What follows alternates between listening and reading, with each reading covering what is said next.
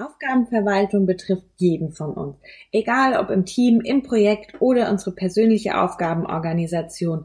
In unserem täglichen Arbeitsalltag werden wir von Aufgaben oftmals sogar etwas überschüttet und wissen gar nicht, wo wir anfangen sollen oder wie wir uns diese am besten sortieren. Microsoft Office dreihundertfünfundsechzig bietet uns hier verschiedene Möglichkeiten und To-Do hat euch Markus ja Anfang des Jahres schon einmal vorgestellt. Wir möchten heute einen genaueren Blick auf das Tool Planner werfen und mal die verschiedenen Möglichkeiten auch ein bisschen um die Ecke gedacht anschauen, wie man Planner denn nutzen kann. Herzlich willkommen zu NuboRadio, dem Office dreihundertfünfundsechzig Podcast für Unternehmen und Cloudworker. Einmal in der Woche gibt es hier Tipps, Tricks, Use Cases, Tool-Updates und spannende Interviews aus der Praxis für die Praxis. Und jetzt viel Spaß bei einer neuen Episode. Hallo und herzlich willkommen zu einer neuen Folge NuboRadio. Ja, wie ihr schon am Anfang gehört habt, heute geht es um Planner. Das Tool haben wir euch ja an für sich schon mal vorgestellt und ähm, auch immer wieder darauf verwiesen in verschiedenen Episoden. Wir wollen jetzt aber heute mal so ein bisschen die unterschiedlichen Möglichkeiten des Einsatzes von Planner ähm, uns anschauen. Da gibt es nämlich auch die ein oder andere, ich nenne es jetzt mal unorthodoxe Weise, wie man Planner nutzen kann. Und da haben wir uns verschiedene Möglichkeiten, ähm, auch aus verschiedenen Projekten jetzt mal gesammelt und wollen euch die einfach mal vorstellen.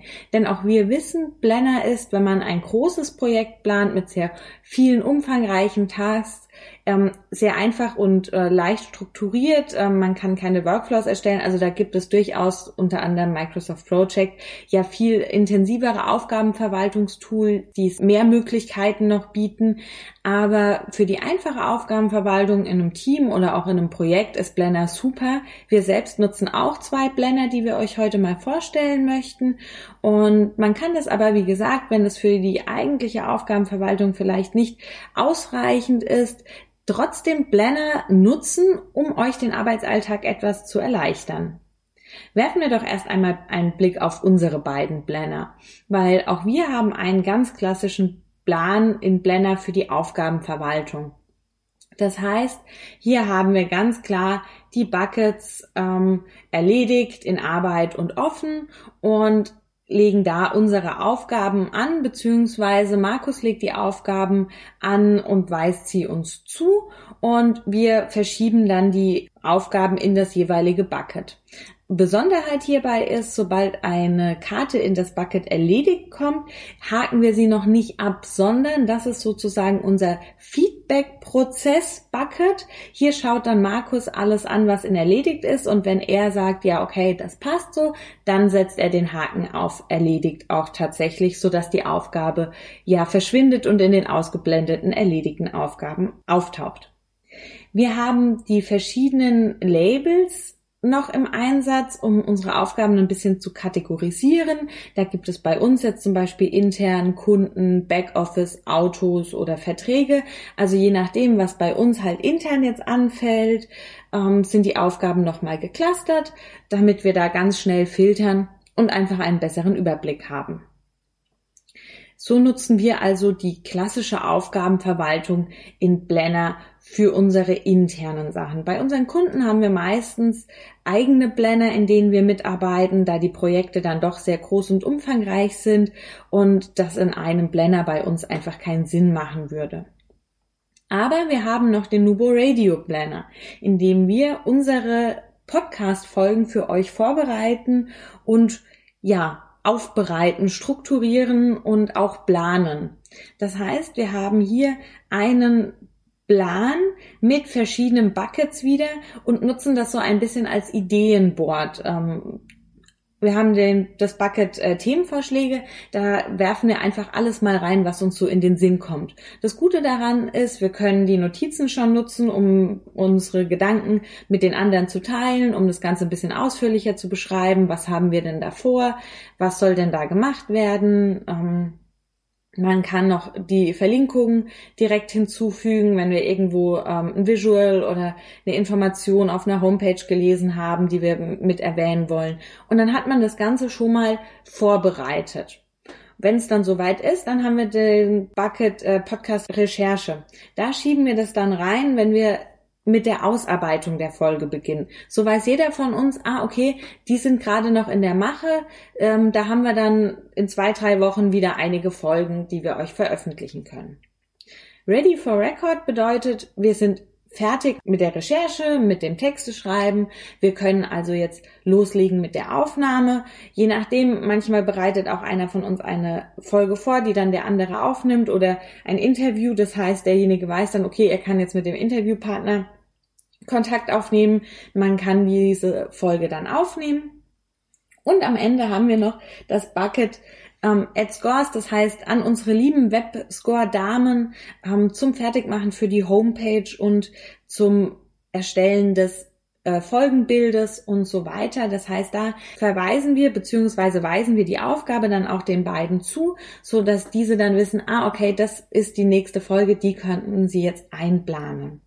Da ist es dann auch so, da legen wir dann das erste Mal das Fälligkeitsdatum fest, und zwar immer auf den Sonntag vor der Veröffentlichung der Episode, dann wird da auch nichts vergessen. Ja, und ähm, dank der Möglichkeit, Notizen, Kommentare und so weiter auszutauschen, findet die Kommunikation eigentlich immer über diesen Plan auch statt und es geht nichts verloren, und wenn die Aufgabe erledigt ist, dann ist sie ja auch nicht gelöscht, sondern verschwindet einfach nur. Also auch so verwenden wir den Plan jetzt nicht zur klassischen Aufgabenverwaltung, sondern einfach zum Ideenboard und zur Strukturierung unseres NuboRadio. Das wäre eine Möglichkeit. Es gibt aber noch weitere Einsatzmöglichkeiten. Zum Beispiel, ähm, wir haben jetzt gerade NuboRadio geplant, äh, Planung der Community-Inhalte für Social Media wäre so ein ähm, Möglichkeit, auch hier einen Planner einzusetzen. Wenn ihr als Marketingabteilung oder vielleicht sogar als ähm, Personalabteilung verschiedene Inhalte für verschiedene Social-Media-Kanäle ähm, habt, die ihr regelmäßig postet, dann könnt ihr auch für die Planung hier einen Plan im Planner anlegen, die verschiedenen Buckets zum Beispiel nach den verschiedenen Plattformen benennen, die Labels, also die Kategorisierung mit den verschiedenen Themengebieten der Posts versehen, also zum Beispiel ist es eine Stellenanzeige für kaufmännische, ist es eine Stellenanzeige für technische, ähm, beim Marketing ist es jetzt eine neue Werbekampagne, ähm, gibt ja ganz unterschiedliche Möglichkeiten, je nachdem, was bei euch dann passt. Und ihr könnt dann natürlich auch die Aufgabe demjenigen zuweisen, der für die Veröffentlichung verantwortlich ist, und euch über die Notizen austauschen. Ihr könnt die Bilder direkt mit ein, anhängen und dann habt ihr auch hier wieder alles beisammen. Und die Bespielung der Social-Media-Plattform ist an einem Ort organisiert und kann dann auch relativ einfach, wenn mal jemand krank ist, von jemand anderem übernommen werden, weil die Informationen einfach gesammelt an einem Ort liegen. Ja, eine weitere sehr, sehr coole Möglichkeit, einen Plan zu nutzen, ähm, wenn wir schon bei der äh, Personalabteilung waren, wäre der Einarbeitungsplan für neue Mitarbeiter. Auch hier, wir haben ähm, auch in einem Projekt zum Beispiel die Einarbeitung in neue Tools über Planner gemacht. Das geht natürlich jetzt hier auch mit Mitarbeitern.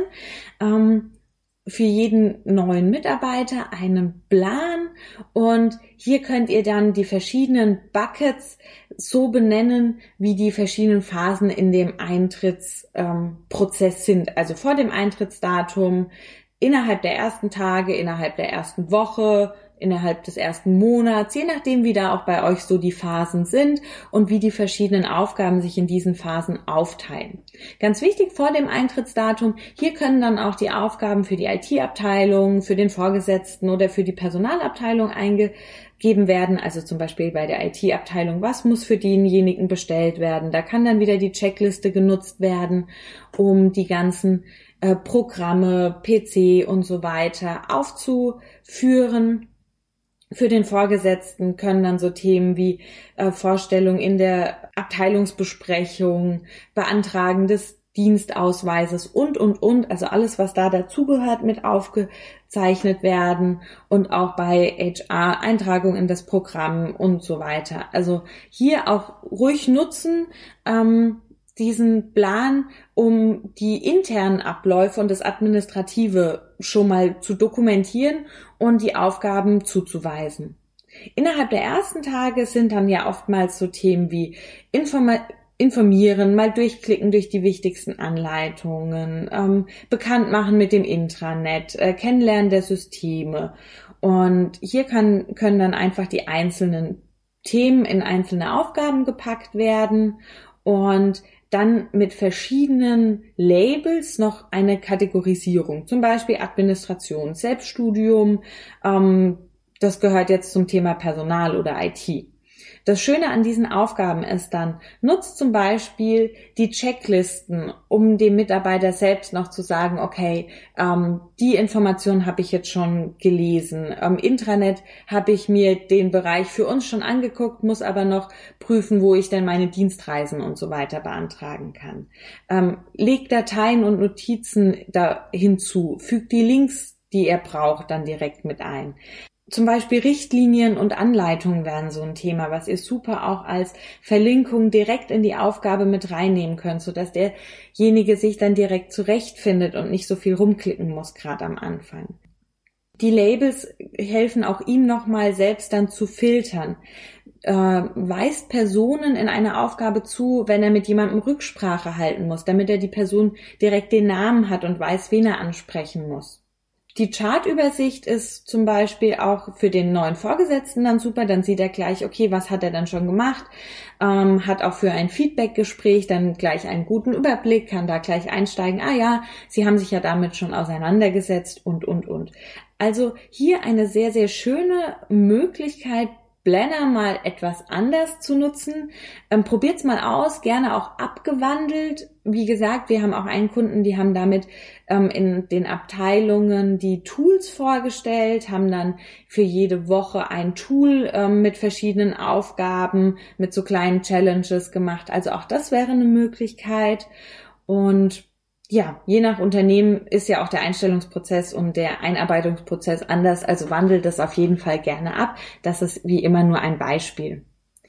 Ein letztes Beispiel haben wir auch noch, zum Beispiel die Einsatzplanung von Maschinen. Wenn ihr jetzt irgendwie ähm, unterwegs seid und Maschinen oder im Labor Testgeräte braucht und belegt mit verschiedenen Projekten, dann wäre auch das eine Möglichkeit, für jede Maschine, für jedes Gerät ein äh, Bucket anzulegen und mit den Aufgaben die verschiedenen Projekte und Kundenbelegungen festzuhalten. Ganz wichtig hierbei ist, pflegt immer Start- und Fälligkeitsdatum. Dann könnt ihr nämlich auch super den Kalender mit der Ansicht nutzen, um zu sehen, wann welche Maschine denn wie lang mit von welchem Projekt belegt ist. Und auch hier könnt ihr natürlich wieder über die Kommentare euch direkt austauschen. Ähm, läuft das Projekt denn? Können wir das Fälligkeitsdatum einhalten? Und, und, und. Ja, das waren jetzt mal ein paar Möglichkeiten, wie man Planner nutzen kann, ohne eine klassische Aufgabenverwaltung darin abzubilden.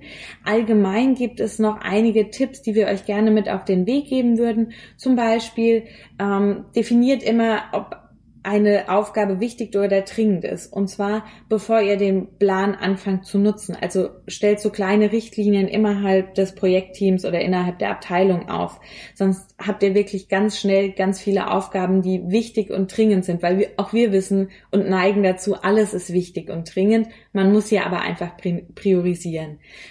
Es könnte auch eine ähm, Richtlinie geben, die besagt, dass eine Aufgabe nur dann erstellt werden darf, wenn sie auch jemandem zugewiesen werden kann. Dass nicht solche Aufgabenleichen, in Anführungszeichen, in dem Planner rumliegen, ähm, die dann ja einfach wieder vergessen werden. Oder bestimmt, ganz wichtig, auch am Anfang direkt die Labels und so weiter. Also nutzt einfach ähm, die Möglichkeiten und definiert vorher so ein bisschen, wie ihr damit arbeiten wollt, was ist euch wichtig, und dann funktioniert das auch wirklich sehr, sehr gut. Schreibt es irgendwie vielleicht in Teams, in Wiki, ähm, wenn da der Planner mit genutzt wird. Einfach, dass man es auch nochmal nachlesen kann. Ja. Wir hoffen, wir konnten euch einige Ideen wieder mit auf den Weg geben, und denkt immer daran, Collaboration beginnt im Kopf und nicht mit Technik. Du möchtest noch einmal mehr Details zur Folge, willst uns eine Frage stellen oder aber einfach in Kontakt treten, um dich als Interviewpartner vorzustellen? Kein Problem, auf w w w punkt nuboworkers punkt com findest du Insights zu NuboRadio, als auch unsere Kontaktdaten und die Social Media Plattform. Viel Spaß beim Klicken!